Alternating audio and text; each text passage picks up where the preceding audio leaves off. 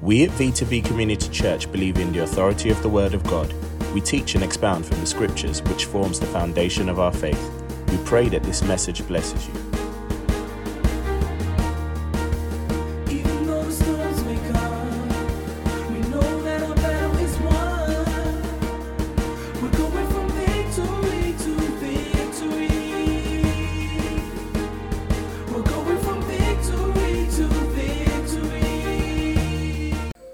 Bible with you? Can I see it? Got a Bible with you? Great. Read it lately? Amen. Today I've got a word for you. I want to talk to you about a spirit called worry. A spirit called worry. Do you ever worry? Can I see your hand? You ever worry? Does it ever work for you? It didn't work? Why do we keep doing it? It doesn't work, but we keep doing it, right? Do you know what worry is? Hmm? Do you know what it is? It means that we believe what the devil says more than what God says. And what it is, we're, we're walking by sight and not by faith. In other words, what the enemy tells us has more power than what God tells us. Amen. So, in the book of Mark, chapter 4, verse 35, how many you know that all of us has got things to go through? The three of us in this room. You're either just coming out, you're about to go in, or you just come out, right? You're in it, you're about to go in it, or you just come out of it. How many have had problems or trials? If you haven't got one, your hands raised, I'm just agreeing with you. You'll get a double portion because it's not fair for us to have it and not. We, we want to share. Would you agree? How many have had problems, uh, trials in your life? The hand's not raised. We agree with you. A double portion for you because we cannot leave you alone, all right? Now, in your trials, what does your trials do for you? It causes us to draw closer to God. It is very hard to preach something you've never lived. And the Bible says the trials of our faith works patience. When we go through things, don't ever think that God does not care. He said it this way I'll never leave you, I'll never forsake you, even to the end of this age. So when you go through things, you'll notice many times you go through things, at that moment, it seems like God's gone silent. And you go around looking for a word, looking for a word. How many know you already got plenty of words in here? And the idea of the trials we go through is supposed to bring us closer to God. Because when we, what or who do you run to in times of trouble? If we run to God, it means that we're on the right track. If you're constantly running to other people, it means your relationship with God is not strong and you have no faith in God. He's the one. Now, in the book of Mark, chapter 4, verse 35, it says, And the same day, when the evening was come, he said unto them, Let us pass over unto the other side. When they'd sent away the multitude, they took him even as he was in the ship, and there were, there were also with him other little ships. And there, was a, there arose a great storm. Tell your neighbor, a great storm of wind. And the waves beat upon the ship so that it was now full. and Jesus was in the hinder part of the ship, asleep on a pillow. They woke him and said unto him, Master, do you not care that we perish? And he arose and rebuked the wind and said unto the sea, Peace be still. And the wind ceased, and there was a great calm. And he said unto them, Why are you so fearful? How is it that you have no faith? Why are you afraid because of a storm you're going through? How many have a storm in your life now? Why are you afraid? Do you not know that God has got you? Do you not know he said in, in Psalm 34 19, many are the afflictions of the righteous, but the Lord delivers us from how much? How much? All of them. Now, some trials are instigated by God, and some of us, some of it, we instigate. Have you ever instigated your own trial? I mean, when you're at home and you have the option to not argue and you continue arguing, you instigate it. It's choices, right? But whatever your God's grace is more than sufficient. Even when you do wrong, He will still help you through. But the, the thing is, why do we panic? I, I, there's a trend, I see a trend in your generation. I say yours, mine's coming to a close. But the, your generation, there's a trend when you go through things, you step back from God and it's like, stay home. Why, why would you stay home when you're going through stuff? Don't you know the answer is in God?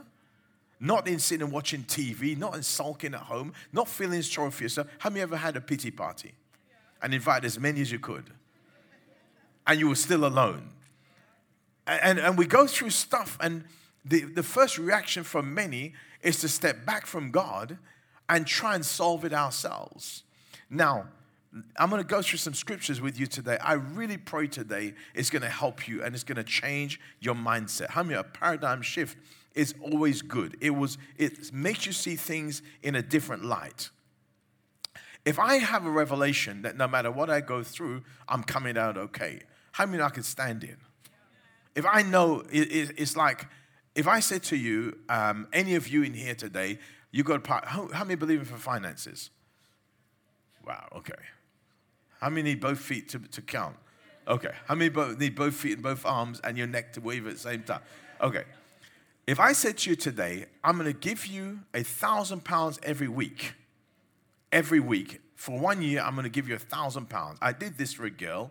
There's a girl who had um, an accident and had to cut all around her waist. And I supported her for two years. I gave her 500 pounds a week for two years after two years, it's not that I had extra money, it's, it's my seed. And some of you think, oh, I ain't got that money. I, there's a lot of things I could do with 500 pounds apart from give it to somebody. And after two years, I said to her, I can't do it anymore. She got offended and left church. That's the heart of this generation. If I said to you today, you're in debt today, I'm going to give you a thousand pounds every week. Just come and see me every Sunday. How many of your cares will leave? Would you still be worrying about the bill? Why? You, you think my word is good, but I'm a human being. There's no word as good as God's word. Would you agree? If God said it, that I shall supply some of your needs, how much? I guarantee you everything you need, you have now. There's not one of us in this building that has need right now. You have wants, you have desires, but all our needs are met. How many have clothes this morning? How many got toothpaste to brush your teeth this morning? How many had water to wash? Please, should have more, more yes than that. How many had water to wash with? Say, thank you, Jesus. All our needs, you have food. How many had breakfast already? You have something to eat this morning? You're gonna have something to eat today? Where's it coming from? You'll find it, right? And, and we've got to get to this place where our faith in man is not as great as our faith in God. Because if I said it, you'll stop worrying, but God's already said it to you. You get it? God, the promises of God are yea and amen. It's already in here. All we've got to do is take this word, act on this word, believe this word, do this word, and we'll see the manifestation. Where we struggle is God's timing. With, we, we're so used to the microwave, we're the microwave generation. We want it instantly. And when it doesn't come instantly, we start trying to formulate it and make it happen. How many know are women in here waiting for a husband? Are women all over the world waiting for a husband. Where are the men? Where are the men? But you know what? You can try all you like, but you cannot formulate it. Because when you do it, remember when God promised them uh, Sarah and, and Abraham a son, and they now decided, well, God said we're going to have a child, let's help him. And when they helped him with the maid, out came Ishmael. And Ishmael began to mock Sarah. Ishmael's mother began to mock Sarah. And now it created a problem in their life to the point she drove her away. And sometimes we think, I'm, I can make this happen. I found out something. If God doesn't give it to you, you don't want it. if it's not from God, because you know why it's from God? When it's from God, He says, The blessing of the Lord makes rich and adds no sorrow. When God give you a wife, it should be making you rich and uh, not necessarily, bro, you don't stop working. Makes you rich and adds no sorrow to you. When you get a husband, ladies, your life should not go downhill, it should be on the rise. You, when you meet the right man, your, your, everything about you changes for the better. You, you look better because he's treat, you now have someone to take care of you. You're happier because now he's, you've got someone with a life goal skill, life goals to, to make you the happiest person on earth. Oh, wow. Oh, wow, okay. Let me move on. Flip with me to the book of Matthew, chapter 6. Let's go from verse 24. I'm going to give some keys today that's going to help you, right? Verse 24, Matthew chapter 6 says, No man can serve two masters. How many masters do you have? Huh? How many, how many, who's got one master? Can I see a hand? How many got more than one? Not one hand going up. Really? So, how many hours a day do you have? How many days a week? How many months a year? How many days a year? 365. Divide that down, break it down. How much does your master get to the other things you give your time to? You still here? Break it down and we divide it down and we, we go 24 hours in a day. How much does the master get of that if we're putting him first, if he is our master? Because it's easy to say he's our master, but what we do, sometimes our actions will speak louder than words. Because is he really our master? If he's our master, we should be about his business more than our business. But many of you, you're so occupied, Jesus doesn't have time to speak to you. Not that he doesn't want to, but you're so occupied, he doesn't have your ear. Are you here? It says, No man can serve two masters. Either he will hate the one, love the other, or else he'll hold to one and despise the other. You cannot serve God and money. Which are you putting first in your life? God or money? H- Hello? Is it my microphone? Can you hear me? Dennis, uh, the sound is gone. Which do you serve, God or money? He said you cannot serve both. Really. Therefore, I say unto you, take no thought for your life, what you shall eat. How many know? Have you ever been to the place where you eat just for, for survival? Have you ever been to that place? Not for pleasure, but for survival says, if you, you, take no thought for your life, what you shall eat or what you shall drink, nor yet for your body, nor what you shall put on, is not the life more than meat and the body more than raiment? So it doesn't matter what you wore to church today as long as it's decent. I've seen women that won't come to church unless they have a new outfit every week. You're insane. You lost your mind. Are you here? It says, Behold, the fowls of the air, they sow not, neither do they reap nor gather into barns, yet your heavenly Father feeds them. Are you not much more better than them? Which of you, by taking thought, when he says thought, we're talking about worry. Which of you, by worrying, can add one cubit unto your height? Have you, has it ever changed your appearance by worrying? Yes, it has. Has it ever changed your appearance? Has worrying ever changed your appearance? Yes, it has. You get gray hair, you get, you get wrinkles, you look like you've been sucking lemons, your joy has gone, your peace is gone. There's nothing in you that reflects Christ when you're worrying. So we make a decision, and today we're going to deal with it, right? So he says, Why do you worry about clothes? Why? Why do, why? That's a question. Why do women worry about clothes? Why do you have to have something new all the time? Why, why do you worry about clothes?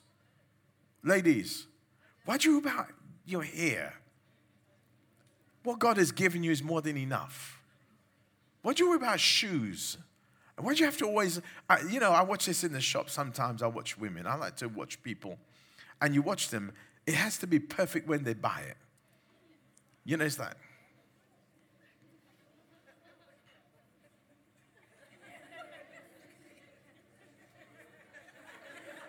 the heel's are gonna collapse.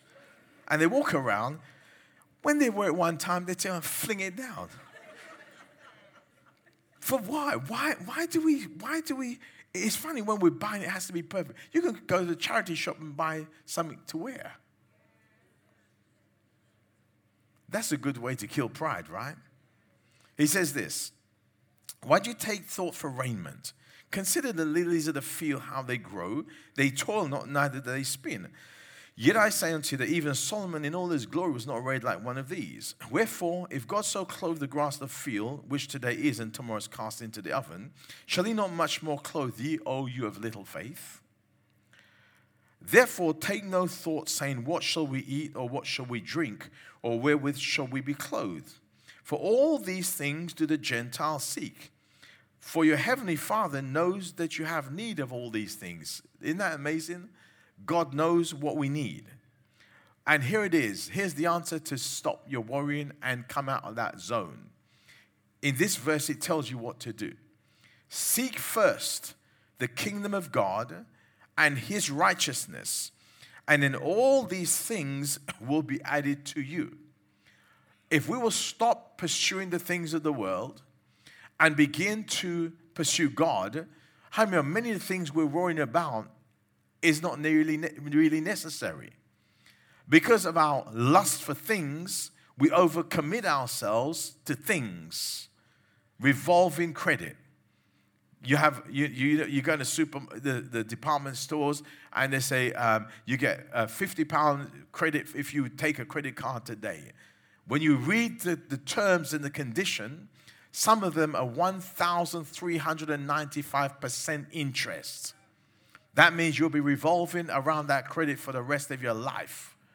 And we, we commit to things because we're not content with what we have. When we become content with what we have, we look at life differently. We, there's some of you in here, you don't need to buy another dress from now till this time next year. Women and men. You know, Ashley came to me says, Granddad, could you, um, could you buy a, a game with your card for me? I said, No way. He said, Granddad, please, here's the money. I said, Listen to me. I've had to change my credit, my debit card so many times. Every time I do that for you, they hack my account. Because wherever you're buying these from, it's a load of crooks you're buying it from. And he's saying, Granddad, he has got so much games. How many of these games on your phone?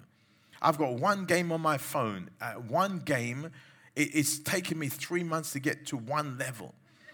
And it's, it's more, why do I need more? It's, it's just moving little things around and you line them up and, and they go, and they go. And it took me three months and I think I did it by accident. I was actually shocked. The one before that took me five months to get one level. But it's not a committed thing. I just do it when I got nothing to do. And I'm not, I'm not bothered whether I achieve the level or not. It's just time killing when I'm sitting in the dentist or, or talking to someone I don't want to hear. You just play the phone, right? So here's the key. Number one, we must learn to seek God's kingdom first. How do I seek God's kingdom? Well, you have it in the scriptures, right? When we put God first, and, and let me say this there's a lot of Christians today there's a generation today. The Bible talks about your generation. It says there's a way, there's, there's a generation. It says that you think you know the way, but you don't know the way. I see a lot of people now want to start ministry. Let me tell you, anybody wants to start ministry, God has never called you. I've never, ever, in 30 odd years of ministry, 30 odd years, I've never found one person who wants it that God gave it to them. Everybody, everybody, going back to, uh, to um, Gideon, to Moses, going all the way back, everybody I've ever met that God has called run from God.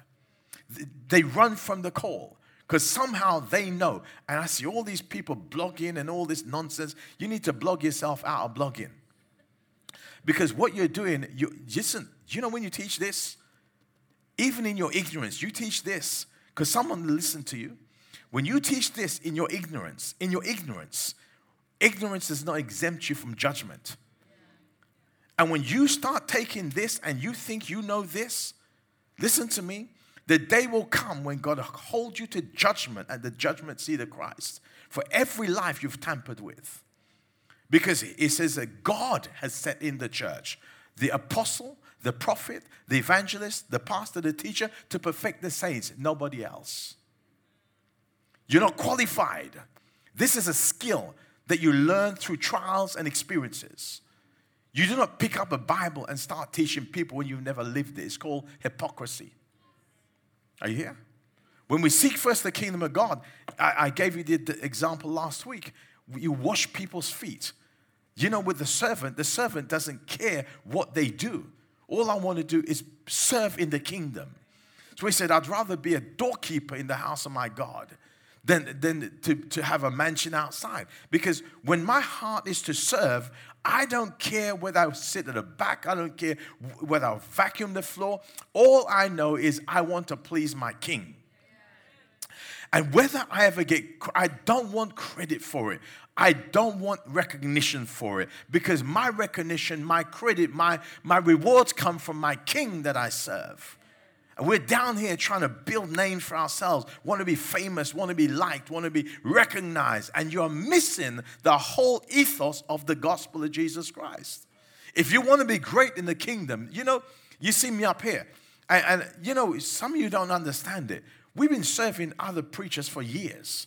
I served one man for 12 and a half years. Never preached one time. 12 and a half years. When he traveled, I'd clean his car, I'd put petrol in his car, I'd drive to Gatwick, leave his car, give him his car, I'd take a train back home.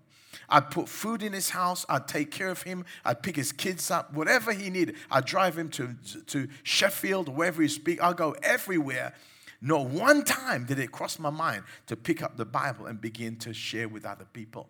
Because to me, serving is the greatest thing I could ever do. If you're seeking the kingdom of God, there must be some humility come into your life.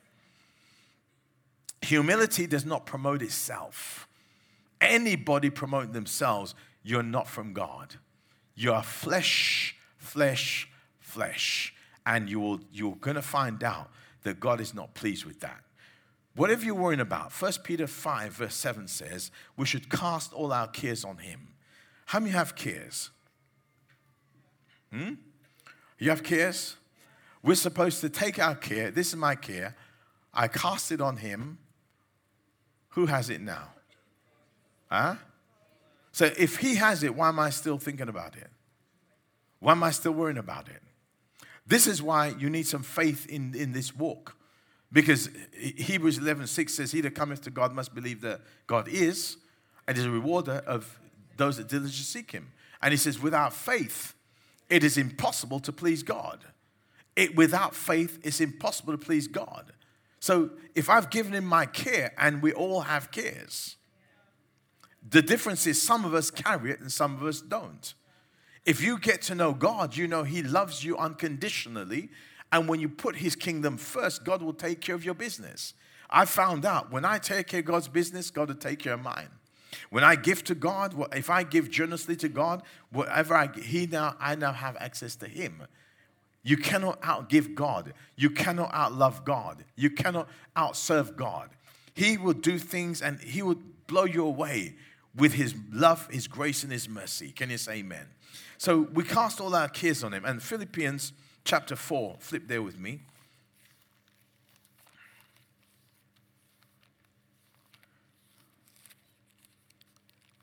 I've seen so many. I met with seven pastors last year in Kenya and I asked them this question How did you begin? And everyone went quiet. And I asked them again Explain to me how you start your ministry. because every time you start ministry, it's, it's usually someone over you that recognizes the gift of calling on you and they release you, ordain you, release you, and send you out. This is New Testament church, right? And I said to him, Tell me how you began your ministry. And no one could answer me. And I said, If you divided a church to start a church, I can't work with you. If you bring division, it's like a woman steals another man's husband and you think you're cool. You've lost your mind. You- You're not just, you, you take another woman's husband, divorce, remarry this, you marry the husband. Do you think that's the end of the story? No, no, no, no. You have harvest to come. Harvest doesn't come one time, harvest is for the rest of your life. So, what's going to happen to you? Someone's going to take your husband from you. And you get another one, someone else take that one from you. And you get another one. And every time you lose one, you, your standards go lower and lower. You, you go from footballer, drug dealer, homeless person, dead person. You go, you, your standards drop all the time. You cannot sow seeds like that and walk away free. You cannot divide a church and think you're going to be okay. There's a, there's a bishop, I met with him. He says, Please help me. He says, uh, These titles, you know, the title, a title doesn't change who you are. You could be called Archbishop of the Bishops of the Bishops, whatever. It, don't make you any bigger.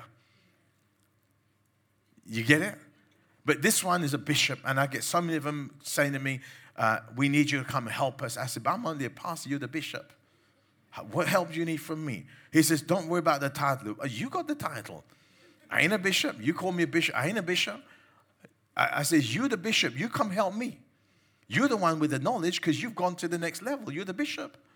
Tell me, you help me, right? And, and this one says to me, My church divides. I've got two churches.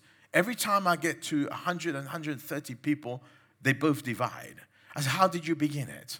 He says, Well, uh, I started the church and people came, but where did they come from? And trying to get truth from these people is like pulling fingernails. Where did you get the people from? Where did they come from? He said, Well, uh, from the church I was in. I said, Did the pastor release you with those people? He says, No. I said, How did you go? He says, I left. So you went through the, you came in the front door but left through the back door. Is that how it works? Most, most Christians today, that's how they do. They come through the front door and leave through the back door. Do you know your, your exit is, is, is important as your entrance? Did you know that? Did you know your exit is as important as your entrance? Because the way you leave may mean you never come back. And I've seen people who take a torch and burn their bridges. And, and then when they finish, they blow up the bridge as well with your mouth. And when the time comes, you realize, I need to come back. No one's going to have you back. Are you here? And I said to him, You're in trouble. He says, Why? I said, The seed in your ministry is called division. When you are in a church like this and you cannot submit to the leadership, you are what we call rebellious. Because God has said in the church the apostle, the prophet, the evangelist, the pastor, the teacher to perfect you so you can do the work in the ministry. Hebrews, Hebrews uh, 12, 13 says, You're supposed to obey those that have the rule over you. Which one do you obey? Sometimes I should just say, Sit here.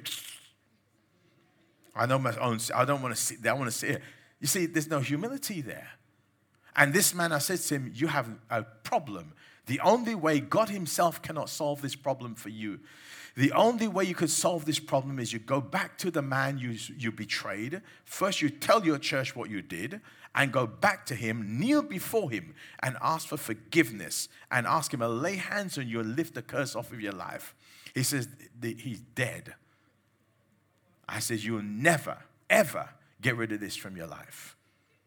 I saw him at a funeral a couple of years ago, still with his purple robes, not a church. Not a church. And when you sow bad seeds, like, see, you know a seed you're sowing? When you come in a church and you hear the word, but you don't do the word, no matter what you hear, you determine, your generation is determined, I know best. And you start doing it your way, but your way is going to take you the wrong road. Are you here? So, Philippians 4.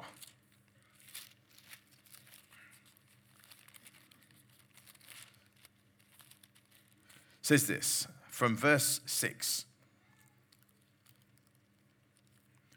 It says, Be careful for nothing. In other words, don't worry about nothing. You remember the song, Don't Worry, Be Happy? Do You remember that? Sing it for me, let me hear it. Someone's got a whistle, right? Do you remember the song? Don't worry. Wow. Worship team. Is that you, Kay? Oh my gosh, you got talent, girl. You come preach with me next time. Now, watch this.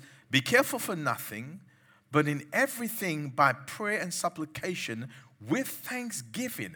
How, how many are going through some stuff? Have you done this? I, I, no, watch this. He says, Be careful for nothing, but in everything, in everything. How many going through something that is everything? Whatever you're going through comes under everything, right? He says, Be careful for nothing, but in everything, not for everything, not for. I'm not thanking God because hell has been turned loose on me. But in the midst of my trial, not for everything, but in everything, in my trial, I'm thanking God by prayer and supplication with thanksgiving. What am I thanking Him for? The trial? I'm thanking Him that He's never left me nor forsake me. I'm thanking Him that He is the way maker. I'm, ta- I'm thanking Him when my back was against the wall, you made a way. Uh, can you see the difference? He says, with thanksgiving, let your request be made known unto God. What's your request? You're in a trial, what's your request? You're in a trial, what's your request? You are in a trial, what is your request going to be? You have the same request Jesus prayed for his disciples. He says, I've prayed for you, Peter. Satan has desired to have you, to sift you as wheat. But I've prayed for you. What do you pray, Lord? You bound him, you cast him out of my life? No, I've prayed for you that your faith will not fail. When you're going through stuff, don't, don't beg for the way out. You're not going to short circuit the, the trial. You're asking God, Father, in this, I know you've got me. And I pray you'll strengthen me in my inner man. I pray in the name of Jesus Christ, my faith will not fail. But Father, when I go through this, you give me the opportunity, like you prayed for Peter and told Peter, that when I'm converted, when I've gone past this, you'll give me the power to share this with other people to let them know how good you are. Do you see the difference? But some of us, we, we don't go through stuff. We run from stuff. How many, where, wherever you run from, you never overcome? Do you realize that? Whatever you run from, you, you divorce because you, you had enough and you married someone else. How many you got two problems now? I, I've, seen, I've seen pastors, they've on four marriages now. Marry one, that one didn't work out. Marry another. And it just builds the problems all the time because now you've got maintenance for four women. Instead of one woman attacking you, you've got four women attacking you. You, you, you got, it is better to stay still, never quit from nothing. Never give up, never quit because things are tough. It- listen to me, if you start quitting because things are tough, it becomes a lifestyle. You never quit. I watched my wife when we, she worked at a company called Mercury. And I tell you, one time they put something on her, on her computer. And when she told me what it was, I got my baseball bat. I'm sorry, I was going to be unsafe for just five minutes till I put that around his head. And I, I, I, said, I said, I said, that, that fierce little, and I, I, I was going to drive down there. They, I, I bought a Mercedes, renovated, I renovated the whole car. It's better than a kind of showroom. Lacquered it down, painted it. It was immaculate. They put a toolbox on it and dragged the toolbox across the bonnet. And I said, let me, let me deal with this. Give me, get, let me be a man just for one few minutes. She says, no, I've got it. And you know, she would not, she would not. She, no matter what they did, she would not leave that job. I wanted, I didn't want her to leave. I was going to deal with those so they wouldn't want to come back. But she would not. She says to me, I've got it. They wrote something rude on her computer. That was, uh, it sparked. How many know we saved, but sometimes, you know, sometimes there's, I don't know if you eat too much pork or what, so something comes alive on the inside of you that you just want to be a man. And she, you know, she would not give up. She would not quit. They wanted her to quit, but she wouldn't quit. And even when she was she she would not go, she left on her own terms. We were moving to America and she left to go to America. They even asked her, Has anyone troubled you? She says, No, I'm good. She didn't tell them what they did to her. Do you know after she left, every one of them lost their jobs? Every one of them lost their jobs.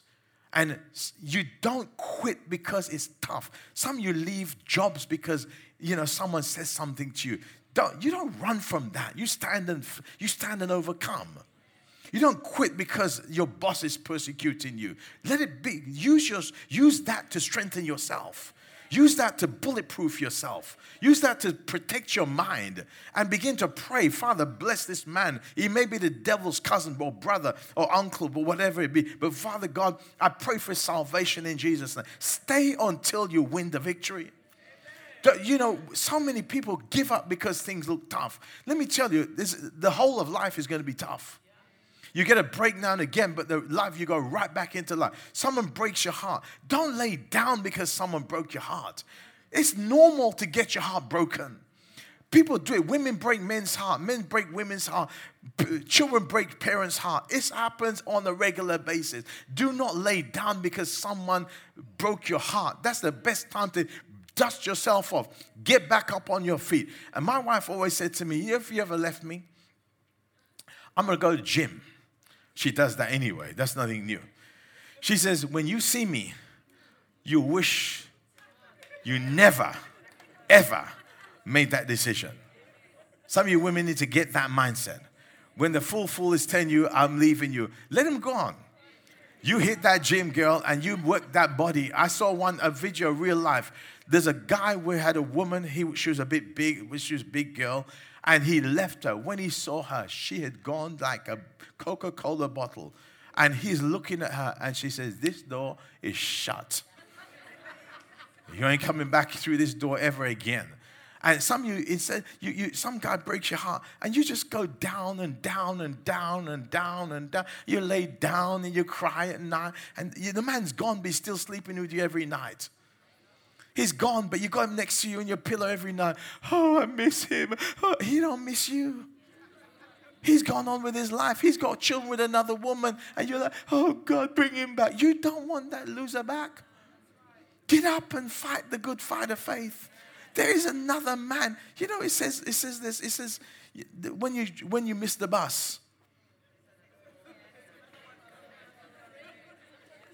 Sometimes you miss a full one. Was overcrowded.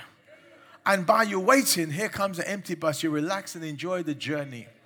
A nice driver looking at you saying, "Hey, baby," and you got a nice. But some of you, you're so you're so you're silly. One one man, one man mess you up, one woman mess you up, and you stop living your life. Are you mad? Life is bigger than a man. Life is bigger than a woman. Get back up. Get back after God. Begin to seek first the kingdom of God and stop letting that worry every night. You're laying there. You can't even sleep at night. You got you got you got duck down pillow, but I can't help you. You got quilt. You got thirteen old tog to quilt, and and you're warm. You're cozy. Winter nights is warm. You're curled up, and you can't enjoy your sleep. You can't enjoy your bed. You can't enjoy your pillow. You're sitting there crying tears over someone who cares nothing for you. Are you mad? Stop your worrying and get back in, on track with God. My God, if someone left you, it means they don't care about you. They don't want you. Why are you crying for? Why are you wasting your good sleep on someone that don't care for you? You're laying there in bed every night. Jesus, Jesus, Jesus, Jesus, Jesus, Jesus. Shut up. Stop your nonsense. Crying for what? Huh? Even if, Ashley's crying, I said, You want something to cry for? Let me help you cry. Don't cry for free. Don't cry for nothing. Let me give you something to cry for. Did you know it's meant to wake you up? God loved you so much, He exposed the man's heart. That's what He, he loved you so much. He showed you what you're going to live with for the rest of your life. I'd rather someone, if my wife wasn't going to love me, I'd rather her tell me straight, direct, up front now. I don't love you. I never want to be with you. Thank you in Jesus' name. Next, please. at least I can live my life with someone that cares for me. You get it? Worrying about nonsense. What, and if he came back, how would it change you? When he comes back, he treats you like a dog. Huh? He, he walks past you. He don't know you're hungry. He don't know you, you, the, to open a door for you. It's raining. He, he's in his car. He, he can't afford central locking car. So he opened his door and the key, sit in the car, puts his seatbelt on, start the engine, rev, turn up the heater. Then he remembers, oh, you're out there. And open the door for you. Kind of, what kind of man is that? Stop worrying about things that's irrelevant. One thing you got to learn to do is let go of the past. Forgetting those things which are behind, I press toward the mark of the prize, of high calling in Christ Jesus. Let go of the losers of your life. Worrying every night, worrying, oh, Jesus, crying every night, Jesus, help me, Jesus, help me, Jesus, help me, bring him back, Jesus. No, Jesus ain't to bring him back. Jesus love you too much to bring him back. If he, the, the blessing of the Lord, he ain't to make you rich. That loser man ain't to make you rich. He ain't to bring you joy. Stop crying. Stop whining. Stop. Anyway. 1 Thessalonians 5.18. Flip over there. Are we going to have a, a paradigm shift? Huh? You know, when, if I hear things like this, I'm like, I'm, I'm good. Lord, just help me. I, I let it go now. Sometimes you have to just take anything they give you, if they ever did give you anything, even a book. I one of them uh, straw rings, whatever, to trick you. Sometimes when a man give you a ring, just because it's shiny don't mean anything. Take it to a jeweler's and get it valued before you start giving the rest of your heart. Whatever he's given you, take it and throw it away. It's a soul tie. Get rid of anything, what cards, whatever they give you, destroy it. Get rid of it. Don't keep it. Oh, but, uh, but, but Pastor, it just brings memories. Exactly. You don't want the memories. Get rid of it. Can you say amen? Get rid of it. He bought your, he bought you a dress. You hang up the dress there's a token. No, cut it up in pieces and say, I cut up this memory in the name of Jesus Christ. You tear it up, put it on the fire. Don't keep nothing they give you. Nothing. Nothing. Even a weave, it might be Brazilian all the way. He said, I, I want to treat you. No way. Just burn it. Burn whatever. Cut the soul ties. Can you say amen?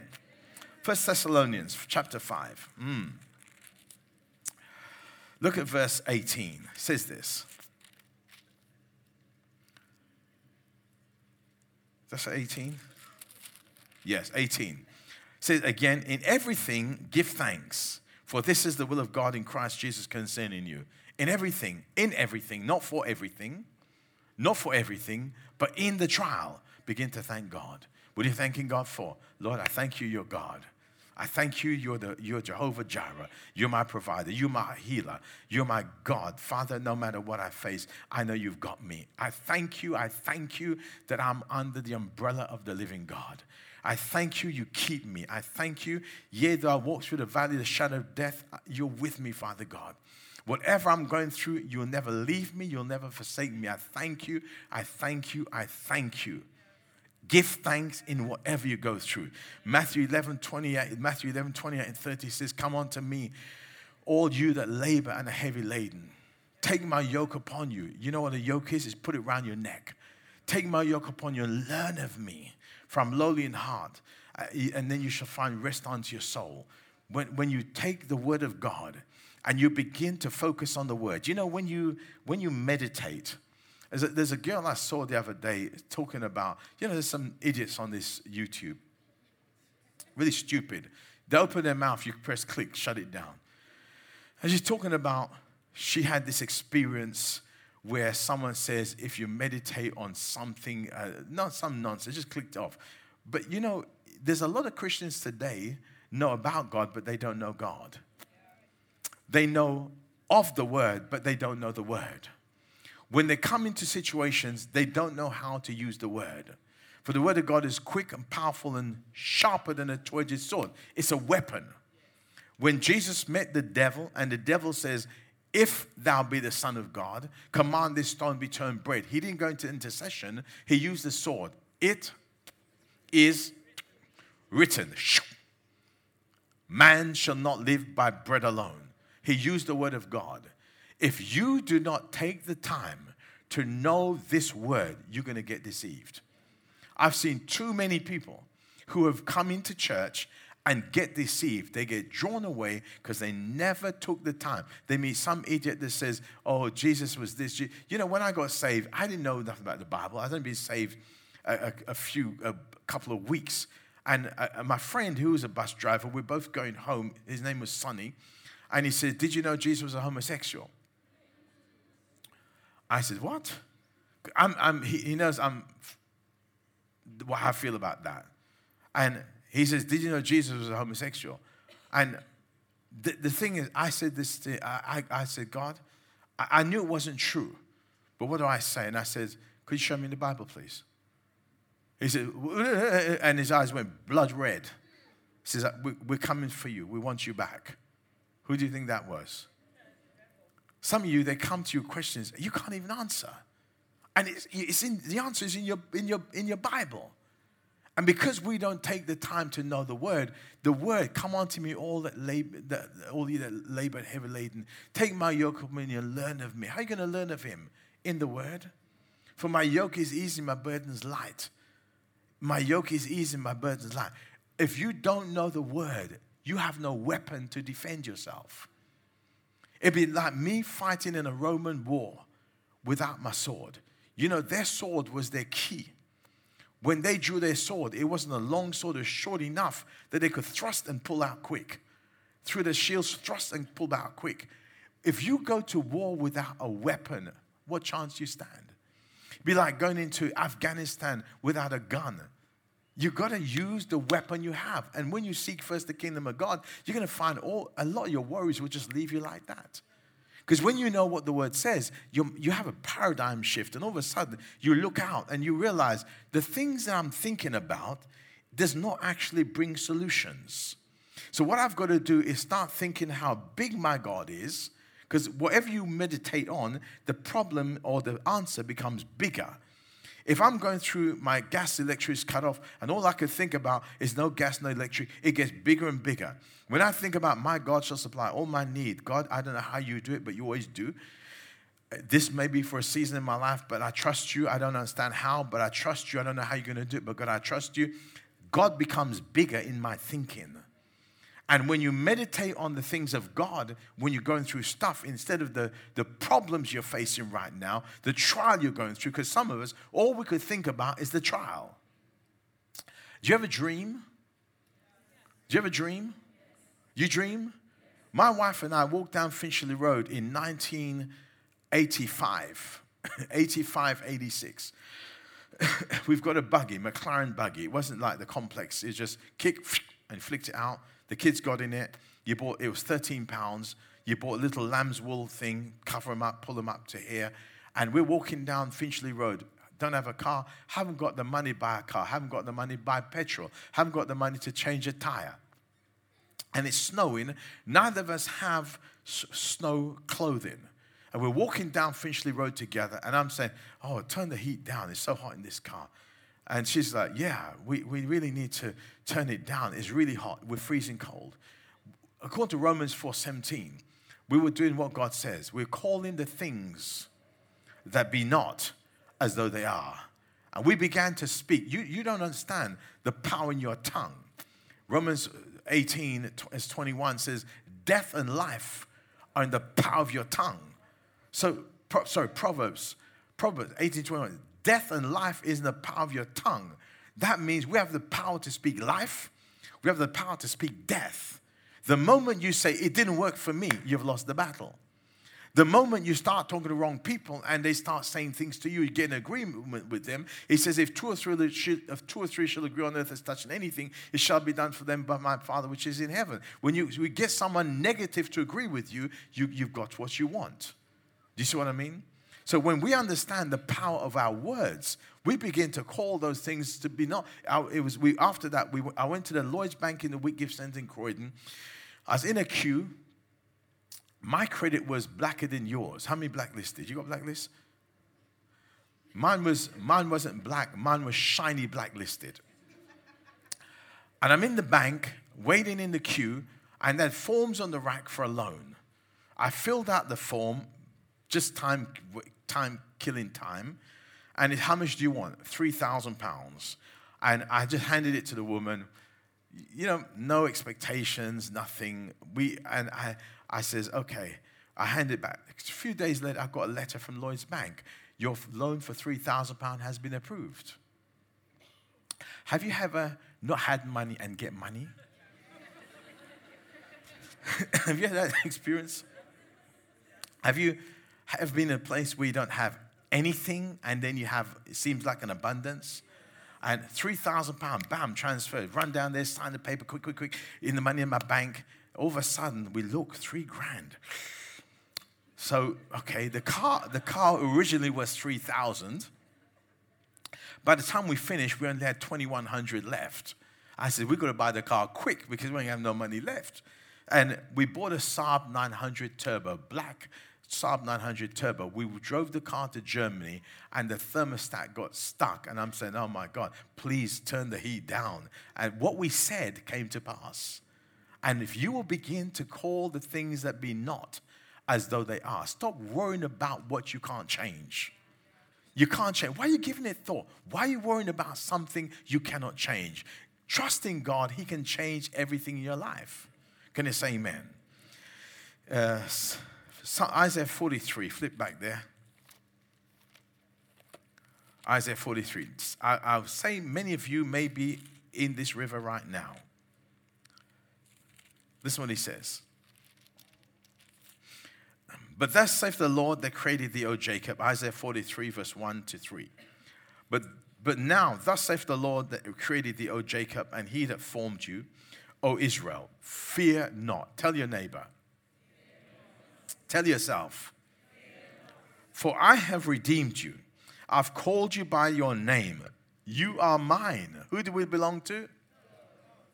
And what he says, he's given three levels of trials here. When you pass through the waters, I'll be with you. How many in the water now? What's the water? Have you ever been in a bath with socks on? You never, you never done that? Can you try it? No, I want you to do it for me. How many got a pair of socks? I want you to go in the bath with a pair of socks on. That's what it feels like when you're out the will of God. You're in the water, but you just don't feel right. So when you're going through waters, the waters are shallow water. These are not big trials, it gets bigger. And what you're going through right now, God says to you, I'm with you. I say, God says to you, I'm with you. He says, Fear not, I've got you. So if He's got you, we don't have to worry because we already cast our cares on Him, right? So whatever, it doesn't mean, can I, can I explain this? It doesn't mean I stop doing. I, when I cast my cares, it doesn't mean I lay in my bed all day and do nothing. It doesn't mean I give up my job. It doesn't mean I stop trying to pay my bills. It doesn't mean I stop talking to my creditors. It means that my paradigm has shifted to now I expect a miracle. That God is going to intervene and God's going to do something for me because now my focus is on God. Amen. He says, When you pass through the waters, I'll be with you. He says, and now watch this how many waters now go to rivers? And through the rivers, they shall not overflow you. Some of you may feel like you're drowning. You're not going to drown. How many of you had trials last year? You wondered how you're going to get through. How did you get through? You're still alive, right? And you're still serving God. It did look like it at the time. Isn't it funny? We come out one trial and we forget how God helped us in that trial. And we go right back to worrying again. How is this going to happen? God, how's it? Listen, I worked with a guy. This guy was, um, he's, he's a very wealthy man. I learned a lot from him. He was sick in, not sick, he was depressed for one year. he, was a, he, was, he was depressed in his bed for one year because he'd lost everything. In his bed, he got a map, took a pin, stuck in the map, and it came up Shepherd's Bush. He went to Shepherd's Bush, found a hotel, um, took rugs, Persian rugs. You, you, what you do is you take them, the return. He just went there, advertised in the paper, Evening Standard, and he done that on one Sunday, made seventy-five thousand pound. I watched this guy where he would make serious money, but so many times, in fact, he, his son was learned to drive on the Rolls Royce. When you go to his house, they had 24 karat gold. Have you ever been to someone's house with 24 karat gold cutlery when you were broke? You never experienced that? Okay. This man, but he, he overstretched himself. Many of us, what we do is we overstretch ourselves. We want so much and we overstretch ourselves. You, don't, you can't afford a phone for 1,100 pounds. Why would you buy a phone for 1,100 pounds? How's it going to change your life? And, and it's just, a, a- it's just a, this kind of covetous thing we have. And this man got himself into so much debt. The inland revenue is coming for him. All these people are coming for him. And his, he lived in Maida Vale. He lived here. The bank manager lived across the road. He's pacing the floor every night, wondering how he's going to get. Because you know, when, when you have a lot of money, you can create a lot of debt because people will give you a lot of money when they think you have a lot of money coming in. He's pacing the floor and he had an idea. He phoned the bank manager at 1 a.m. in the morning across the road. He says, Just let you know, I can't pay the money back. I'm broke. The manager began to pace the floor because he overstretched and him money in the bank. He then sold his house quickly, moved out of the country, and left the bank manager to it. He went to America. But I'm saying to you, when you take too much on, it creates more worry. If you learn to be content with what you have, you'll find that you'll have a much more peaceful life. You, you, instead of going out worrying about clothes and stuff, God will take care of you. When you put God's kingdom first, I remember my wife used to, we'd go evangelism. I'd watch her sit with the homeless people, hugging them, praying with them, feeding them. Or for years we'll do this. We go evangelism, we go Balham eight months pregnant with Danny, leaning into cars and telling guys Jesus loves you and wearing her coat tight, button up her coat so they wouldn't see she's pregnant. Jesus loves you. Go to King's Cross and tell them Jesus loves you. Evangelism everywhere. Put in God's kingdom first. And I remember she had a, a scrapbook and she had a scripture eh, from Romans says, How beautiful are those, the feet of those that carry the good news of the gospel of Jesus Christ. And you know she believed that God for that? And today, I see got so many shoes that people give her. Because when you seek first the kingdom, God will give you the desires of your heart. And you, you but most of us, we don't want to seek God first. We just want it as quick as we can get it. And that's where we go wrong. And we end up worrying about things. Listen, we took a mortgage one time uh, that we stretched ourselves for the mortgage. Boy, I tell you, when you overstretch yourself, doesn't time speed up? Huh? Like you, you manage to pay this month, you don't go, and the next month is here.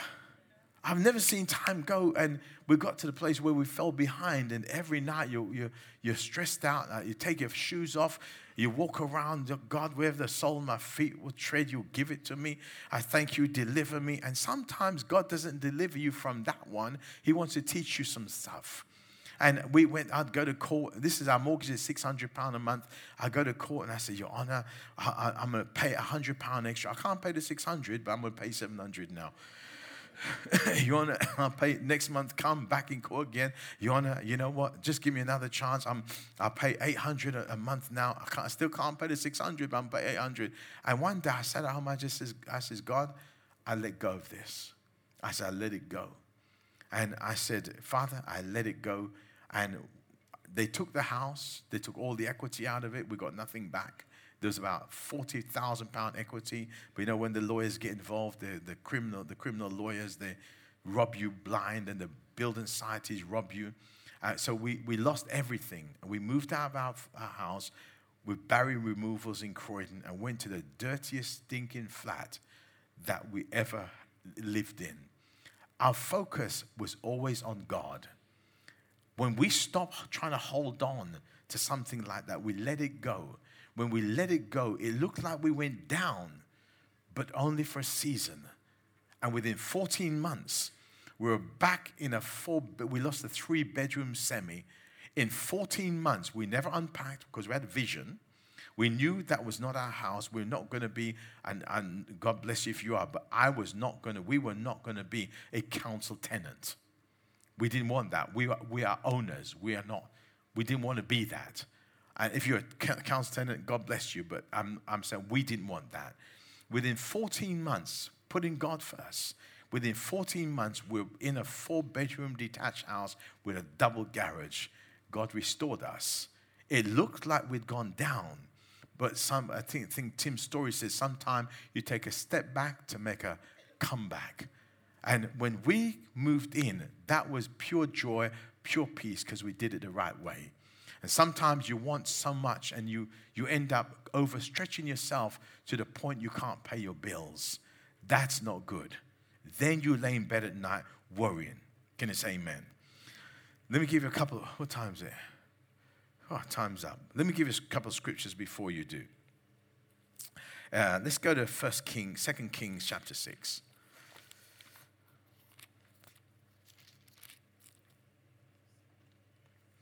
Now, let me read this to you, give you a background of it. This is Elisha. The king, this, the, the enemy, every time they would make a plan to ambush Israel, this man, Elisha, would tell the king, and the king will avoid it. So the king says, It must be someone in our camp that's passed on the information. One of them says, No, no, O king, is that man of God. He hears what you say in your bedroom, and he tells the, the Israelites. So we see now the king gets angry in verse 14 of chapter 2 Kings, chapter 6. Therefore sent he thither horses and chariots and a great host, and they came by night and compassed about the city. When the servant of the man of God was risen early and gone forth, behold, a host of compassed the city, both with horses and chariots. And his servant said unto him, Alas, my master, how shall we do? You know what was wrong with him? This man, all he could see was the natural. And many of us, because we're not close enough to God, when we go through stuff, all we could see is the natural. And when you look at the natural, it looks dire, it looks bad. But when you look beyond natural, if you could look into the spiritual realm and see the good things that God has for you, it changes everything. When I was in New York with my wife, we were on that tower, that the big tower, what's it called, that tower? Empire State Building, and it was really high. I'm not a lover of heights, and I'm not scared of it, but I'm, I do not love it. Uh, but when I looked down, I oh, so you could hear the devil say, jump. And, and I, I, I, my, my stomach started feeling funny when I looked down. And I looked across to Manhattan, and everybody in Manhattan was shopping. It was Christmas, near Christmas. And you could see all the people walking around, milling around. When I changed my focus from this to that, everything changed. There's no queasiness. There's no, in fact, I was actually excited to get over there because that was better than where I was now. And if all you do in your life right now is look down at what you, where you are, you're to feel depressed. You're to begin to worry. You've got to look beyond where you are through the eyes of faith and see that the picture, the dream that God has for you is much bigger than what you're going through right now. And what you're going through right now, whatever your trial is, I promise you this God's going to use you to help somebody else. It may not be pleasant right now, but I'm telling you now that whatever your sermons have been written in your trials. Did you hear me? Some of you are going to write books on how to stand. You're going to write books on, on how to go through trials, trusting God. Because it may seem hard to you now, but when you come out, oh, the victory is sweet when you come out. Oh, when you come past that trial and you know that that thing is behind you and it's not coming back again, you you'll be you'll be like, "Dear God, thank you, Jesus," and you preach it with a passion. But when you've never lived it, there's no passion behind it. Can you say Amen? He says this. He says, "When the servant, verse 15, when the servant, the man of God was early, uh, I've done that. Verse 16, and Elisha said unto him, Fear not." For they that be with us are more than they that's with them. That's the, those that are with us. I want to say to you, did you know you have angels surrounding you? Did you know that? Did you know there's a host of angels protecting you? God even tells us we have ministering spirits that come and minister to us. Did you know you're not alone? that there are angels watching over you to protect you. You know, I've learned to thank God not just for the things I've seen Him do, but I'm thanking Him for the things I didn't see. Because how many times you've driven on the road and you're okay? This morning on the way here, there's a tree on the route we went. That Danny says, "Did you? How did you get around the tree?" I said, "What tree?" She says, "The tree that fell in, right across the road." I said, "We drove. There's no tree in the road." Well, how many of you know if the devil had got a chance, the tree would have been right as we drove by. But we drove by and the tree fell. We don't know about the tree. Unless Danny told me, I've never known the tree fell. I've never known, I would have never known that, that we could have been in the line of that tree. I don't know, but I know that God is good. And I'm thanking God not just for what I see, but the things we don't see. Because He's a good, good Father, right? Can I say amen? And sometimes we need to stop and just think about the goodness of God. God, you, you're looking at what God hasn't done. I say this to pastors. Pastors do this all the time. They come to church. There's people like you who come every single week. And you know what the pastors are doing? They're mourning the ones that didn't come. Are you mourning the ones that didn't come for? Celebrate the ones that are with you. Celebrate the people that come out every week. Don't worry about the ones that don't come. You don't give them the time. Celebrate with the ones that do come. And what we do, we're looking at what God hasn't given us. We, we don't look at what He's given us. He has blessed us. He's blessed you. He has blessed you. And what we do, we spend our time complaining about what we don't have yet. You, you have a lot. You have a lot. And we don't even stop to think. In, in Charlotte Pentecostal Church, we used to sing, they used to sing a song called Count Your Blessing, name them one by one. It, it sounded like a silly song at the time, but it really is something we should do. Stop, count your blessing. Have you ever tried to number your blessings? How about your life? You have life. I got food. You got friends. You got dwelling. You got clothes. Count your blessing, name them one by one, and you'll see what the Lord has done. Can you say amen? He says this. And Elisha prayed and said, Lord, I pray thee, open his eyes that he may see. I pray today that your eyes will be opened, that you will see. You may not see angels, but maybe a spirit of revelation will come upon you about the goodness of God that you don't have to worry.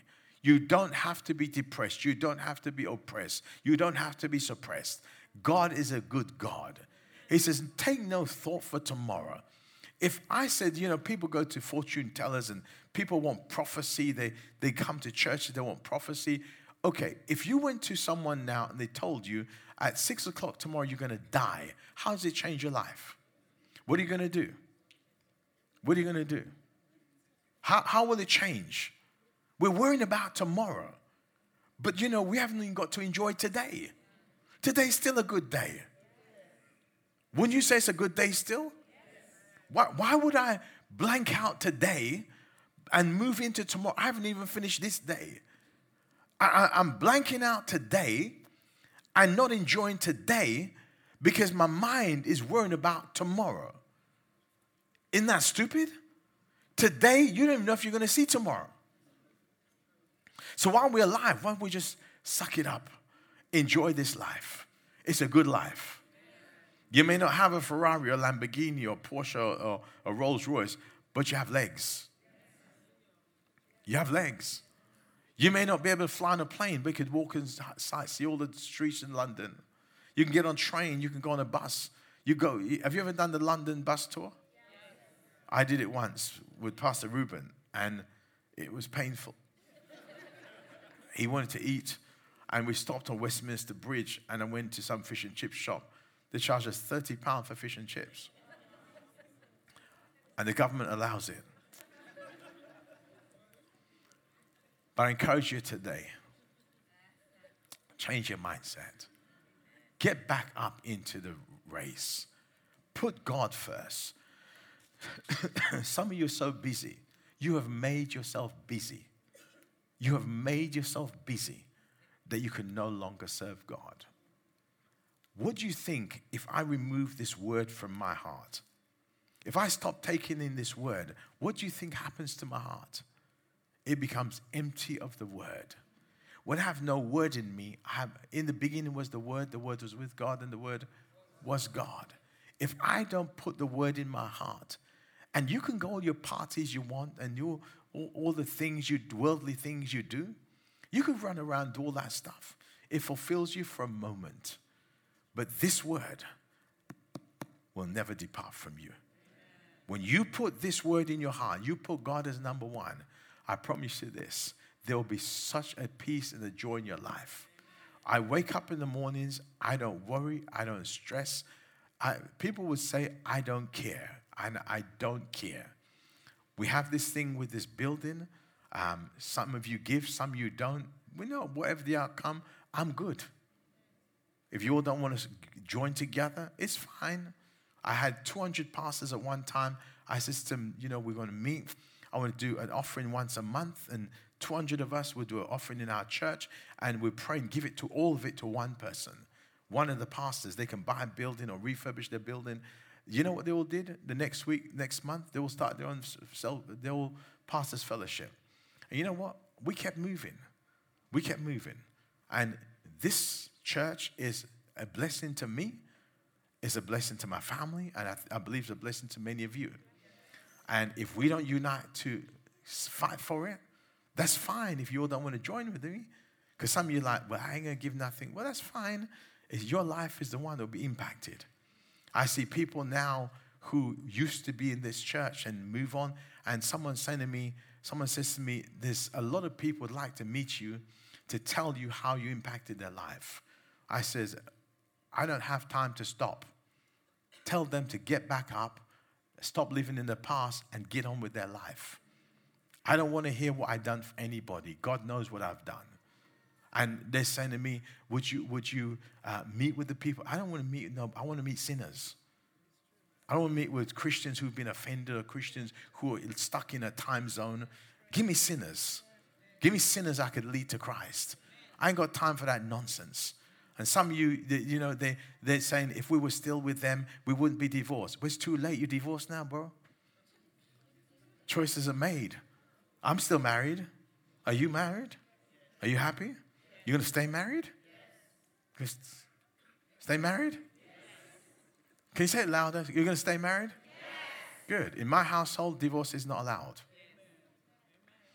If you get divorced, you live by yourself for eternity. Except you do it for the Bible way. For adultery or one dies without any assistance from the other one, uh, you, you, you, can, you can remarry. But any other way, you're, if you divorce, live with your choices, you're living on your own till Jesus come back. How many know you'd live differently then? Would you? You'd be looking at your wife and say, well, you know, she ain't all that bad, you know? Look at your husband and say, well, yeah, he, he's all right, you know. He, he, he might need to shed a little weight, but he's all right. He smells a little bit, but some soap and deodorant could clean that up. Amen. So today, let's have a paradigm shift. No worry. Tell your neighbor. Tell him, no worry. Be happy. Listen, it's a, par- it's a paradigm shift. If you catch this, you go through life and people say to you, You don't care, do you? You say, No, I don't, because I cast all those on my King, my Lord, my Savior, my Redeemer. Thank you for listening to this message. If you'd like more information on the church, please visit us at v2vcommunitychurch.com or you can contact us at v2vchurch at aol.co.uk. God bless you.